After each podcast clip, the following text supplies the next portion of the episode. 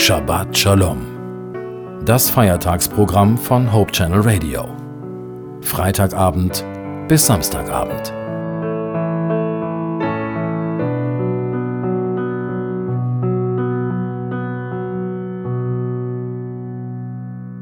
Sie hören Hope Channel Radio.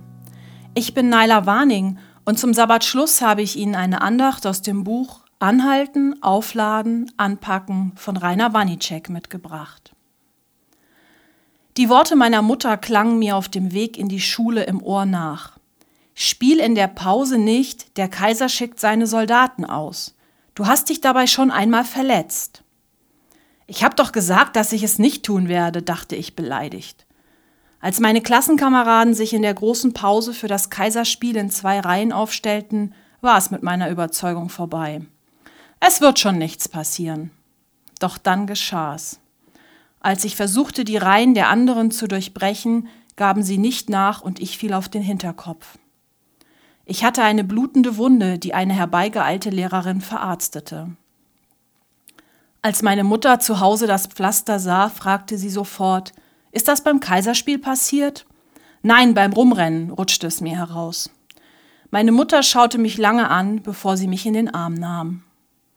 Wie elend ich mich fühlte. Tag für Tag ging es mir durch den Kopf. Geh zu ihr und sag die Wahrheit. Fast zwei Jahre vergingen. Eines Tages hielt ich es nicht mehr aus. Ich sehe mich noch heute auf meine Mutter zugehen und sagen, Mama, damals, als ich mich am Kopf verletzt habe, da habe ich gelogen. Ich habe doch das Kaiserspiel gespielt. Es tut mir leid. Bitte verzeih mir. Endlich war es raus. Was dann passierte, damit hatte ich nicht gerechnet. Meine Mutter drückte mich und meinte, gut, dass du es mir gesagt hast. Ich habe es die ganze Zeit gewusst. Ich hatte mit deiner Lehrerin gesprochen. Ich habe immer gehofft, dass du es selbst bekennst. Ich verzeihe dir. Schade, dass du nicht früher gekommen bist, denn ich habe dir angesehen, dass dich das sehr belastet. Ich hätte das herrliche Gefühl der Vergebung und Annahme schon so viel früher erleben können. Dieses Erlebnis machte mir die Liebe meiner Mutter deutlich und half mir, früher den Weg zu ihr zu suchen. Der Apostel Petrus hatte ein ähnliches Erlebnis mit Jesus.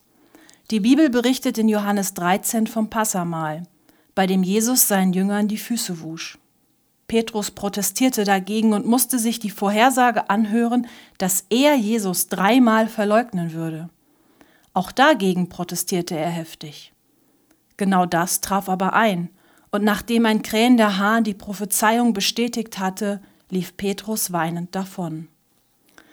Drei Momente sind hier wichtig.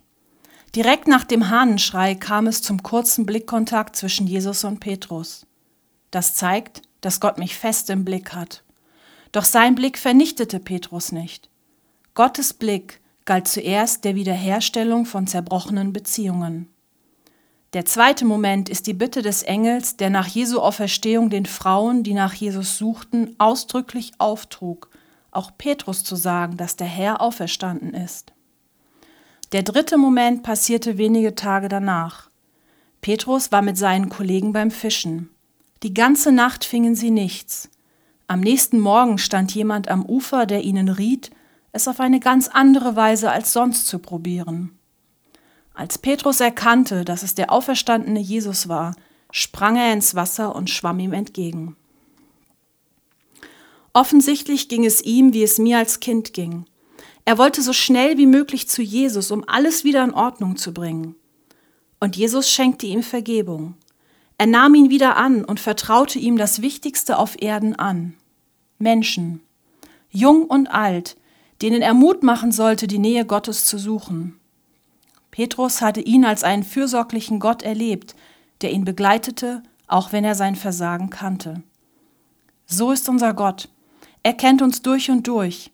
Er sieht unsere Bedürfnisse, kümmert sich um uns und hilft uns zu lernen, ihm zu vertrauen.